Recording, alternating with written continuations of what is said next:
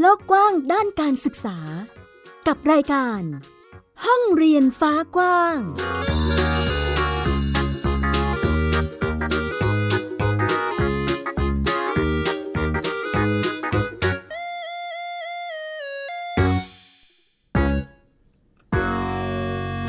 สวัสดีค่ะ ต้อนรับเข้าสู่ห้องเรียนฟ้ากว้างกับมิวอัยดาสนศรีที่นี่เช่นเคยไทย PBS Podcast ค่ะ พูดคุยเรื่องราวเกี่ยวกับการศึกษาในมิติต่างๆ ให้คุณผู้ฟังทุกท่านได้รับฟังกันนะคะ วันนี้มีเรื่องราวเกี่ยวกับสถานการณ์ฝุ่นที่หลายพื้นที่กำลังเผชิญอยู่ณตอนนี้นะคะ ถามว่าเกี่ยวข้องกับประเด็นด้านการศึกษาอย่างไร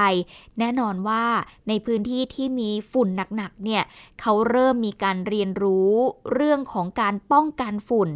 คิดค้นนวัตกรรมขึ้นมาใหม่นะคะ การผลิตเครื่องกองฝุ่นขึ้นมา ถือเป็นการเรียนรู้เกี่ยวกับการเอาตัวรอด ในสถานการณ์ที่เราต้องเจอกับพิษของฝุ่น PM 2.5 แบบนี้ เรื่องราวและรายละเอียดจะเป็นอย่างไรไปติดตามกันค่ะ ไทย PBS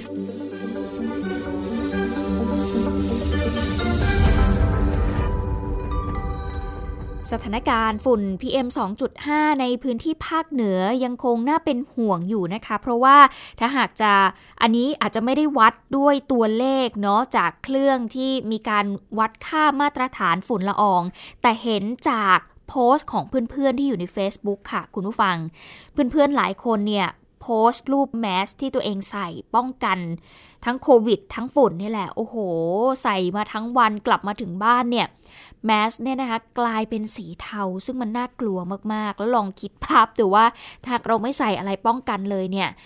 เราน่าจะได้รับ อันตรายจากฝุ่นพิษนี้เข้าไปในร่างกายค่อนข้างสูงมากเลยทีเดียวนะคะ ซึ่งแน่นอนว่าตอนนี้เนาะค่าฝุ่นยังคงน่าเป็นห่วงอยู่ ถึงแม้ว่าจะมีฝนตกลงมาบ้างในบางพื้นที่นะคะ แต่ก็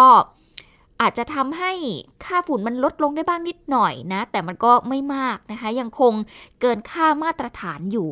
ซึ่งโรงเรียนบางแห่งเนี่ยก็มีการใช้ธงค่ะธงสีเนี่ยแหละเป็นสัญญลักษณ์ในการเตือนภัยในช่วงที่คุณภาพอากาศอยู่ในเกณฑ์ที่มีผลกระทบต่อสุขภาพนะคะ ซึ่งนักเรียนชมรมรักสิ่งแวดล้อม รักพลังงาน โรงเรียนวชิรวิทย์อำเภอเมืองจังหวัดเชียงใหม่เอง ก็มีการเปลี่ยนธงสัญญลักษณ์เพื่อเตือนสภาพอากาศ จากสีส้มเป็นสีแดง หลังจากที่พบว่ามีค่าฝุ่น PM 2.5 ในโรงเรียนเนี่ยมีค่าเกินมาตรฐานนะคะซึ่งทางโรงเรียนก็จะงดให้นักเรียนทำกิจกรรมกลางแจ้งทั้งหมดเลย รวมไปถึงใส่หน้ากากอนามัยเพื่อเป็นการป้องกัน เดี๋ยวไปฟังเสียงของคุณครูพัชราก้อนทองค่ะ คุณครูสิ่งแวดล้อมและพลังงานโรงเรียนวชิรวิทย์จังหวัดเชียงใหม่ เด็กเขาก็เลยคิดว่าเขาน่าจะมีสัญลักษณ์ที่แสดงให้เห็นว่าวันนี้อากาศเป็นอย่างไรนะคะ เขาก็เลยจัดทำเป็นธงสีขึ้นมานะคะ เพื่อเป็นสัญลักษณ์แจ้งให้กับน้องๆ พี่ๆ ในโรงเรียน แล้วก็บุคลากรในโรงเรียนทราบว่า วันนี้อากาศเป็นอย่างไร อันตรายไหม วิ่งเล่นได้ไหม หรือว่าใช้ชีวิตยังไงนะคะก็เป็นการเตือนนะคะ เพื่อที่จะให้ทุกคนเนี่ยสามารถที่จะป้องกันตนเองได้เนาะเพราะว่าสัญลักษณ์ของธงสีเนี่ยก็จะทำให้เด็กๆเเขาได้รู้ว่า ณตอนนี้สภาพอากาศเป็นอย่างไรบ้าง สีส้มเนี่ยยังอยู่ในเกณฑ์ที่อาอาจจะมีผลกระทบเล็กน้อย แต่ถ้าหากสีแดงเมื่อไหร่เนี่ยต้องป้องกันตนเองเป็นอย่างดี เพราะว่ามีผลต่อสุขภาพเราแน่นอนนะคะ จากปัญหาของฝุ่นละออง PM 2.5 นี้นำไปสู่การคิดค้นนวัตกรรมใหม่ ๆ เพื่อช่วยป้องกันพวกเรานะคะ ไม่ให้ได้รับ พิษจากฝุ่นเหล่านี้มากจนเกินไปค่ะ ซึ่งนักเรียนของโรงเรียนสาธิตมหาวิทยาลัยพะเยานะคะเขาก็เลยประดิษฐ์เครื่องฟอกอากาศด้วยตัวเอง โดยการเอาไปติดตั้งไว้ที่ห้องเรียนนะคะ ซึ่งนับเป็นต้นแบบโรงเรียนสู้ฝุ่น โดยสามารถทำได้อย่างยั่งยืนนะคะ ซึ่งนักเรียนชั้นมัธยมศึกษาปีที่ 5 โรงเรียนสาธิตมหาวิทยาลัยพะเยาก็ เข้าร่วมโครงการประดิษฐ์เครื่องฟอกอากาศ ในการป้องกันฝุ่นควัน PM 2.5 ซึ่งต่างก็ช่วยกันประกอบเครื่องฟอกอากาศนะคะเพื่อที่จะไปติดตั้งในห้องเรียน เพื่อเป็นการป้องกันฝุ่นควันที่เกิดขึ้นในทุกๆ ปี จนมันส่งผลต่อสุขภาพของเด็กๆนะคะ สิ่งที่น่าสนใจก็คือไอเดียนี้ค่ะเกิดจากนักเรียนนี่แหละที่ตระหนักถึงปัญหานี้นะคะเขาก็เลยรวมกลุ่มการไปปรึกษากับทางโรงเรียนค่ะ เพื่อที่จะทดลองประดิษฐ์ เครื่องฟอกอากาศเอาไว้ใช้เอง ทดลองประกอบจนสามารถทำได้สำเร็จ เดี๋ยวไปฟังเสียงของนักเรียนชั้นมัธยมศึกษาปีที่ 5 โรงเรียนสาธิต มหาวิทยาลัยพะเยาค่ะโรงการเรียนของเราก็เล็งเห็นถึงปัญหามลภาวะนะครับที่เกิดขึ้นนะครับ เราจึงเรียนปรึกษาพอว่าอะไรที่สามารถทำให้เป็นความยั่งยืนในการแก้ปัญหาของเรานะครับ ก็คือแล้วก็ มีเครื่องกองฝุ่นนะครับกองอากาศที่สามารถใช้ไปจนถึงรุ่นน้องต่อไปได้นะครับ พอเราได้ปรึกษาท่านผู้อำนวยการนะครับ ก็ผู้อำนวยการก็แนะนำว่าเราในเมื่อเรามีทรัพยากรเรามีอุปกรณ์ และก็บุคลากรที่พร้อมให้ความรู้ของเรานะครับ เราก็เลยมาติดต่อที่ Fabrication Lab นะครับ ออกแบบจากคอมพิวเตอร์ครับแล้วก็สั่งตัดจากเครื่องเครื่อง laser cutter นะครับ ส่วนต่อมาก็จะเป็นท่อ PVC ครับที่ขนาด 43เซนติเมตรครับ แล้วก็มีตัวหุ่นครับอยู่ 4 หุ่น แล้วก็มีพัดลมขนาด 6 นิ้วครับ ส่วนต่อมาก็จะเป็นหัวใจหลักก็คือไส้กรองนะครับ ไส้กรองอากาศ โดยการประกอบนะครับก็จะมีการประกอบ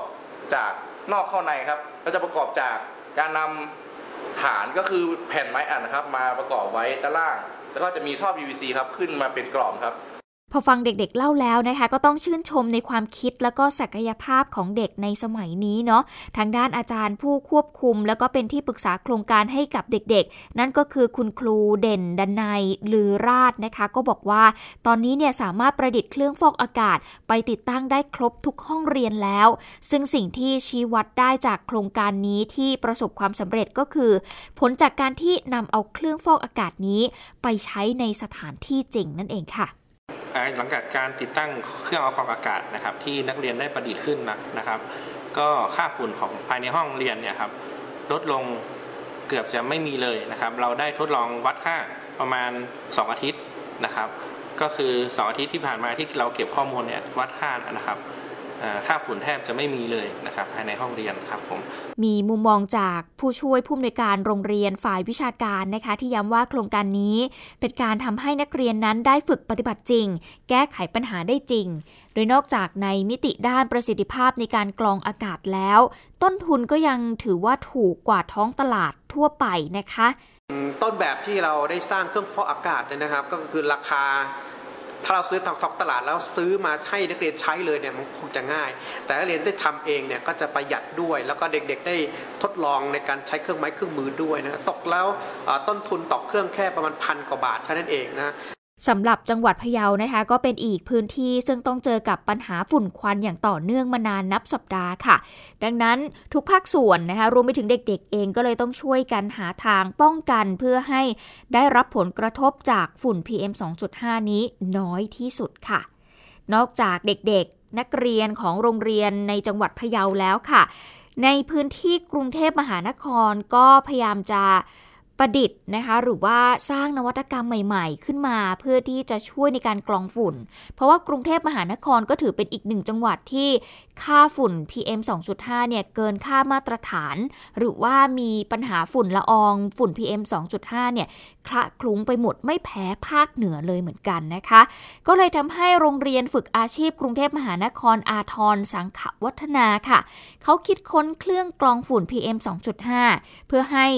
โรงเรียนในสังกัดกรุงเทพมหานครเนี่ยได้นำไปใช้นะคะ และนอกจากนี้ก็ยังเป็นการเผยแพร่องค์ความรู้ให้กับประชาชนทั่วไปให้สามารถนำไปประดิษฐ์ใช้เองอีกด้วย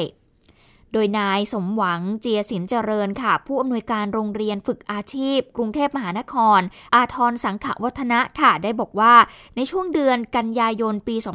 2565 ที่ผ่านมาเนี่ยนายชัดชาสิทธิพันธ์ผู้ว่ากรุงเทพมหานครนะคะ ก็ได้แนะนำให้ผลิตเครื่องกรองฝุ่น PM 2.5 ก็เลยไปคิดค้นทำเครื่องกรองฝุ่น PM 2.5 ขึ้นมาค่ะ โดยทดลองนะคะ ในห้องจำลองขนาด 32 ตารางเมตร หรือขนาด8คูณ4เมตรขึ้นมา เพื่อที่จะใช้สำหรับในห้องนอนหรือว่าห้องเรียนทั่วไปค่ะ ซึ่งวัสดุที่จะนำมาใช้หลักๆ เลยนะคะ ก็คือพัดลมหม้อน้ำรถยนต์ค่ะ แล้วก็ power supply computer นะคะ ซึ่งเป็นพัดลมที่ช่วยประหยัดไฟมากกว่าพัดลมปกติทั่วไป แต่มันสามารถ ใช้งานได้อย่างมีประสิทธิภาพนะคะเพราะว่าแรงลมเนี่ยค่อนข้างสูง โดยวัสดุทั้งหมดนะคะที่นำมาใช้ในการทำเครื่องกรองฝุ่นเนี่ยในตัวหนึ่งเนี่ยนะคะก็จะใช้งบประมาณประมาณ 1,000 บาทต่อเครื่อง ซึ่งจากการทดลองแล้วก็ไปเทียบกับเครื่องกรองอากาศในท้องตลาดก็พบว่ามีประสิทธิภาพของการกรองอากาศได้ดีมากค่ะ และรวดเร็วกว่า นอกจากนี้ ยังกินไฟน้อยกว่าเครื่องทั่วไปที่เอามาเทียบเคียงทั้งหมดนะคะ หัวใจในการออกแบบในครั้งนี้ก็คือต้องการให้มีราคาถูก แล้วก็ใช้วัสดุอิเล็กทรอนิกส์เหลือใช้ค่ะ ซึ่งปัจจุบันเนี่ยก็กำลังขอสนับสนุนพัดลมหม้อนน้ำตามอู่แท็กซี่นะคะ เพราะว่ารถแท็กซี่ส่วนใหญ่เนี่ยก็ต้องเปลี่ยนตามสภาพการใช้งานอยู่แล้ว ซึ่งถ้าหากไปซื้อขายก็จะได้มาในราคาประมาณ 300-500 บาทค่ะ นอกจากนี้จุดประสงค์ต่อไปของทางโรงเรียนนะคะก็คือตั้งใจจะทำเพื่อให้โรงเรียนในสังกัดกรุงเทพมหานครเนี่ยสามารถนำไปใช้ได้ แต่ไม่ได้ต้องการขายนะคะ ซึ่งเขาเนี่ยต้องการเน้นไปที่การสร้างรูปแบบที่ง่ายที่สุด เพื่อให้ทุกคนเห็นแล้วสามารถนำไปทำเองที่บ้านได้ โดยเครื่องที่ประดิษฐ์ขึ้นมาเนี่ยนะคะก็มีขนาดอยู่ที่ประมาณ 56คูณ30 นิ้ว อาศัยแผ่น HEPA filter กรองฝุ่น 5 ด้านนะคะราคาด้านละ 30-35 บาท อายุการใช้งานเนี่ยหเดือนค่ะ เปลี่ยนแผ่นกรอง1ครั้ง หรือว่าก็แล้วแต่จำนวนฝุ่นเนาะก็ต้องเช็คด้วยนะคะ รวมราคาแผ่นกรองชุดละ 100-120 บาท ก็สามารถกรองฝุ่น PM 2.5 ได้ดี แล้วก็สามารถหาซื้อได้ตามช่องทางออนไลน์ได้ง่าย ๆ เลยนะคะ นอกจากนี้ค่ะ นายสมหวังนะคะ ซึ่งเป็นผู้อำนวยการโรงเรียนเนี่ยก็บอกว่าที่ผ่านมาทางประชาชนทั่วไปก็สนใจอยากจะเข้ามาเรียนรู้ แล้วก็นำไปทำเองที่บ้านหลายรายค่ะ ซึ่งทางโรงเรียนเองก็มีการเปิดสอนฟรีนะคะ พร้อมกับทำวิดีโอแนะนำใน YouTube เพื่อเป็นตัวอย่างให้กับคนที่สนใจ ซึ่งทางโรงเรียนเนี่ยไม่ได้รับทำออเดอร์นะคะ หรือไม่ได้รับจ้างผลิตด้วย เพราะว่าไม่ได้ตั้งใจจะทำเพื่อการค้าการขาย แต่ต้องการที่จะเผยแพร่ความรู้ให้กับประชาชนค่ะ อาจจะนำไปผลิตขายเองก็ได้ อันนี้ก็ไม่มีลิขสิทธิ์นะคะ โดยทางโรงเรียนเองก็ยินดีที่จะเผยแพร่ความรู้เกี่ยวกับเครื่องกรองฝุ่น PM 2.5 ให้กับทุกคนค่ะ เนื่องจากว่าปัจจุบันนี้ฝุ่นมันค่อนข้างเยอะเนาะ และเครื่องกรองอที่ได้ประดิษฐ์คิดค้นขึ้นมาเนี่ยจากการทดสอบประสิทธิภาพก็ค่อนข้างได้ผลเป็นอย่างดีค่ะ ราคาก็ไม่แพงสามารถหาซื้อวัสดุได้ตามท้องตลาดเลย อยากจะให้ประชาชนเนี่ย นำไปผลิตใช้กัน ซึ่งถ้าหากใครที่สนใจก็ติดต่อไปได้นะคะ ที่โรงเรียนฝึกอาชีพกรุงเทพมหานคร อาทรสังขวัฒนะค่ะ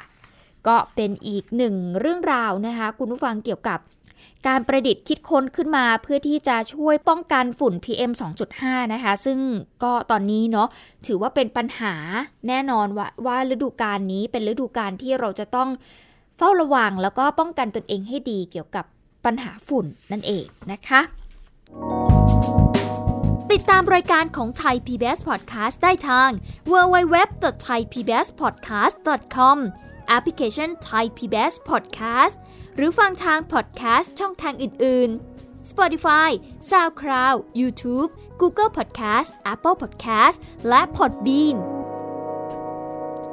มาต่อกับอีกหนึ่งเรื่องค่ะ เป็นการเปิดหลักสูตรก่อการครูแพทย์ หลังจากที่พบนักศึกษาแพทย์เนี่ยป่วยด้วยโรคทางจิตเพิ่มมากขึ้นนะคะ ซึ่งงานวิจัยพบนักศึกษาแพทย์ร้อยละ 30 ป่วยด้วยโรคทางจิต เครียด หมดไฟ ซึมเศร้าค่ะนำไปสู่การเรียนที่ไม่มีความสุข สสส ก็เลยจับมือกับเครือข่ายครูแพทย์นะคะ สร้างห้องเรียนลดเครียด เปิดหลักสูตรก่อการครูแพทย์ เพื่อเป็นการลดช่องว่างครูแล้วก็นักศึกษา ผลิตแพทย์พันธุ์ใหม่ เรียนให้สนุกและมีความสุขค่ะซึ่งปัญหานี้ใครจะคิดว่านักศึกษาแพทย์จะกลายเป็นผู้ป่วยที่ป่วยด้วยโรคทางจิตเนาะเพราะว่า นักศึกษาแพทย์เหล่านี้ก็มีครูผู้สอนที่เป็นอาจารย์หมอที่เก่งๆอยู่แล้วเนาะแล้วก็ตัวผู้เรียนเองก็น่าจะมีความรู้เรื่องสุขภาพ แต่ก็อย่างว่าค่ะปัญหาเรื่องความเครียด หรือว่าปัญหาหมดไฟมันเกิดขึ้นได้กับทุกคนแหละ ไม่ว่าจะอาชีพไหนนะคะ ซึ่งปัญหาความเครียดของนักศึกษาแพทย์นั้นก็มักจะเกิดจากการที่เขาไปเรียนเนี่ยแหละ อย่างที่เราทราบกันเนาะนักศึกษาแพทย์เนี่ยเขาค่อนข้างที่จะเรียนหนักอยู่เหมือนกันนะ วิชาเรียนของเขาเนี่ยอื นะเราต้องยอมรับตรงนี้จริง ๆ ก็เลยอาจจะทำให้เกิดความเครียดขึ้นมาจากการเรียนได้ ซึ่งนั้นก็เลยทำให้ทางสำนักงานกองทุนสนับสนุนการสร้างเสริมสุขภาพนะคะหรือว่าสสส ไปจับมือกับเครือข่ายครูแพทย์ค่ะพัฒนาจนเกิดเป็นหลักสูตรก่อการครูแพทย์ขึ้นมา เพื่อที่จะให้นักศึกษาแพทย์เนี่ยเรียน ได้มีความสุขมากขึ้นเนาะเพราะว่าหลังจากที่เรียนมาหนักๆก็อยากจะให้บรรยากาศในห้องเรียนนั้น มันมีความสุขแล้วมันก็สนุกมากยิ่งขึ้นนั่นเองค่ะ ซึ่งรองศาสตราจารย์ ดรนายแพทย์ นันทวัฒน์ สิทธิรักนะคะผู้อำนวยการสถาบันการเรียนรู้การสร้างเสริมสุขภาพ หรือว่า Thai Health Academy สำนักงานกองทุนสนับสนุนการสร้างเสริมสุขภาพสสสเองก็บอกว่า Thai Health Academy เนี่ยได้มีการเปิดหลักสูตรก่อการครูแพทย์ และบุคลากรทางการแพทย์ เพื่อพัฒนาศักยภาพครูแพทย์ และบุคลากรทางการแพทย์ที่เกี่ยวข้องค่ะ โดยกระบวนการ transformative learning เป็นการออกแบบการเรียนการสอนที่จะเน้นให้ผู้เรียนนั้น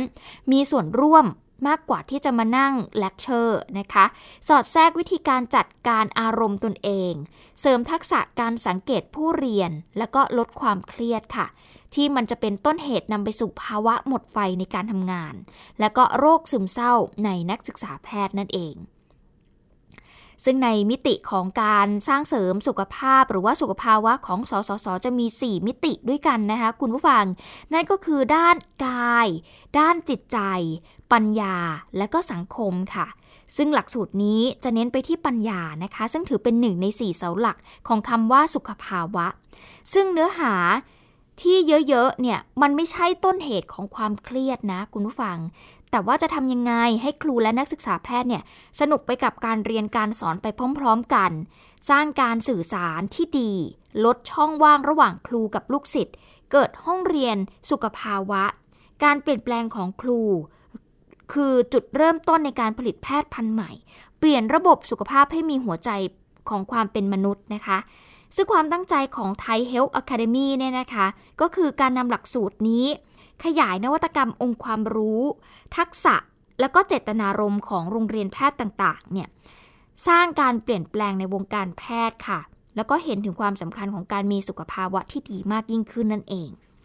ซึ่งถ้าหากพูดกันถึงเรื่องสภาวะจิตใจของเด็กๆ นอกจากความเครียดที่เกิดขึ้นในห้องเรียนของนักศึกษาแพทย์แล้วนะคะ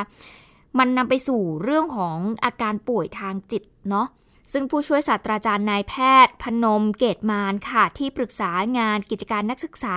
คณะแพทยศาสตร์ศิริราชพยาบาล และภาควิชาจิตเวชศาสตร์ มหาวิทยาลัยมหิดลนะคะบอกว่างานวิจัยคณะแพทยศาสตร์ศิริราชปี 2562 เองก็พบว่า นักศึกษาแพทย์มีภาวะหมดไฟในการทำงานร้อยละ 30 ซึ่งนำไปสู่การป่วยเป็นโรคซึมเศร้าถึงร้อยละ 7 นะคะ คณะทำงานก็เลยไปรวบรวบรวมเอาองค์ความรู้เพื่อที่จะไปหาต้นตอค่ะ แล้วก็เครื่องมือที่จะช่วยแก้ไขปัญหานี้ ซึ่งก็มีการทดลองหลักสูตรมากกว่า 2 ปีนะคะ มีครูนักศึกษาแพทย์ที่สนใจเข้าร่วมเป็นจำนวนมากเลยทีเดียว เพราะว่าไม่ได้ใช้เครื่องจักรในการรักษาคนเนาะ การเรียนรู้ทั้งความรู้ความรู้สึกการลงมือทำเนี่ยมันจะช่วยให้ผู้เรียนนั้นมีแรงบันดาลใจ เกิดการเรียนรู้อย่างต่อเนื่องค่ะ ซึ่ง Thai Health Academy ก็มีเป้าหมายตรงกันนะคะที่อยากจะพัฒนาศักยภาพครูแพทย์ และก็ระบบสุขภาพไทยที่มีหัวใจมีความเป็นมนุษย์นะคะเกิดเป็นหลักสูตรก่อการครูแพทย์ขึ้นมา ในหลักสูตรนี้ก็จะเน้นเรื่องของการรู้จัก ตนเองนะคะ เข้าใจวิธีการเรียนการสอนอย่างไรให้มันสนุก การสื่อสารต่างๆ ในการทำงานเป็นทีม แล้วก็จัดการความเครียด ความขัดแย้งทั้งหลายค่ะ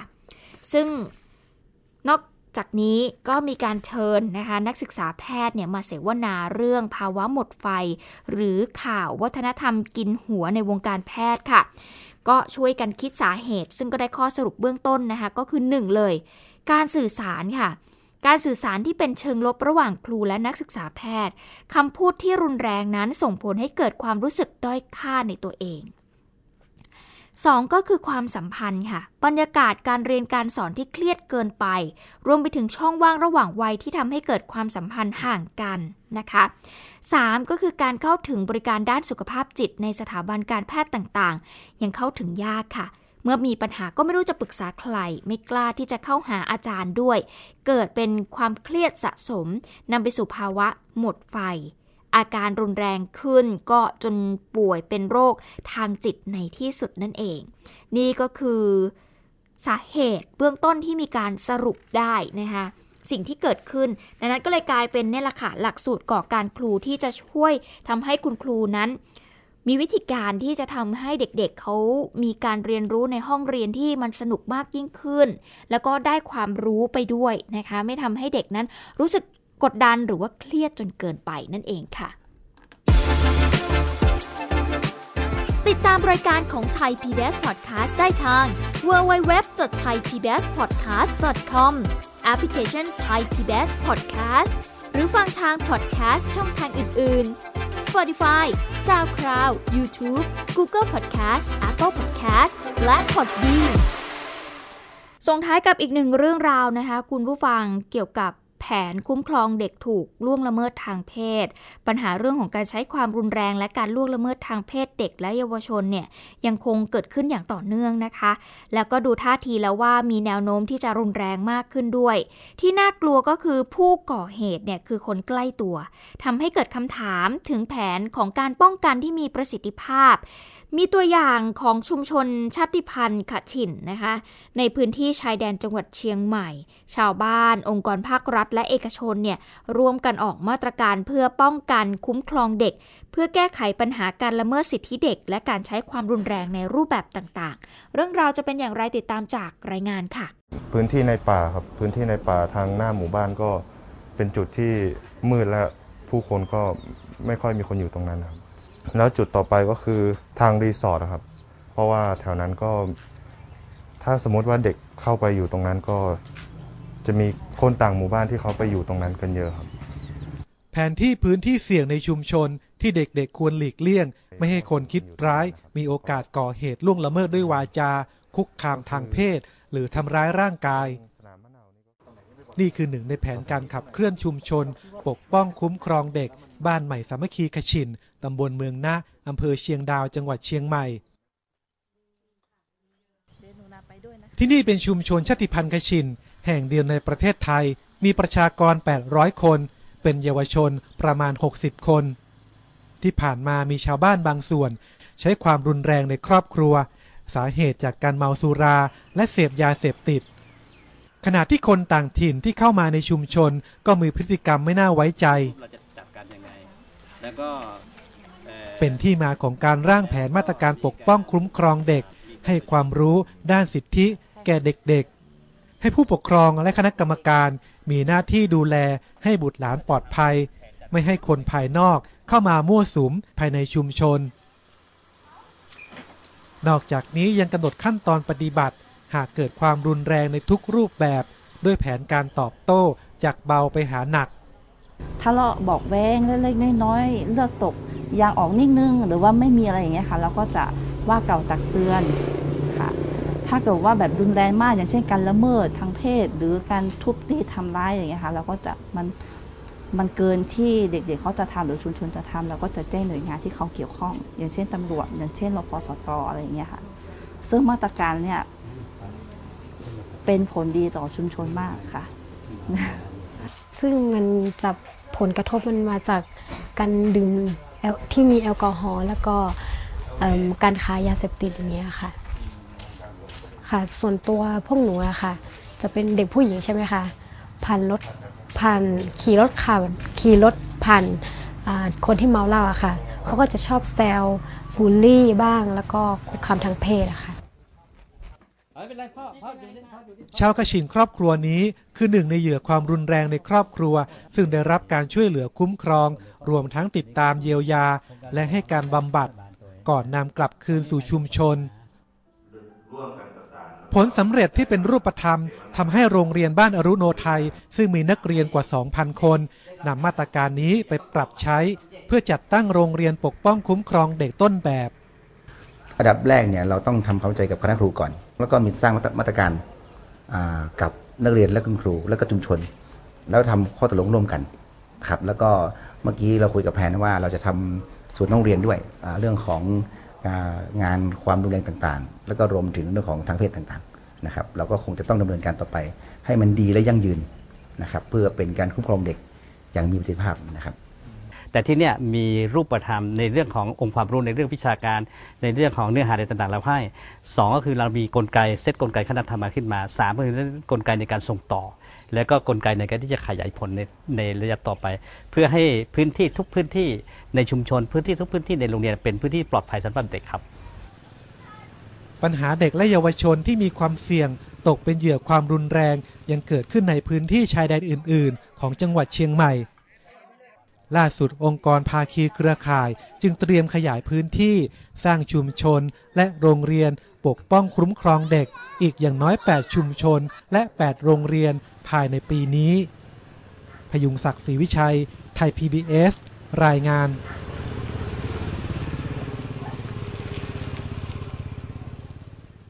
และทั้งหมดนี้คือห้องเรียนฟ้ากว้างที่นำมาเล่าให้คุณฟังได้ติดตามรับฟังกันนะคะ เชื่อว่าน่าจะเป็นประโยชน์เนาะและทำให้เห็นว่าณตอนนี้การศึกษาของเราเป็นอย่างไรกันแล้วบ้างค่ะ วันนี้หมดเวลาแล้วติดตามกันได้ใหม่ในครั้งหน้าที่ไทย PBS Podcast สวัสดีค่ะ You're listening to Thai PBS Podcast. We the World We the One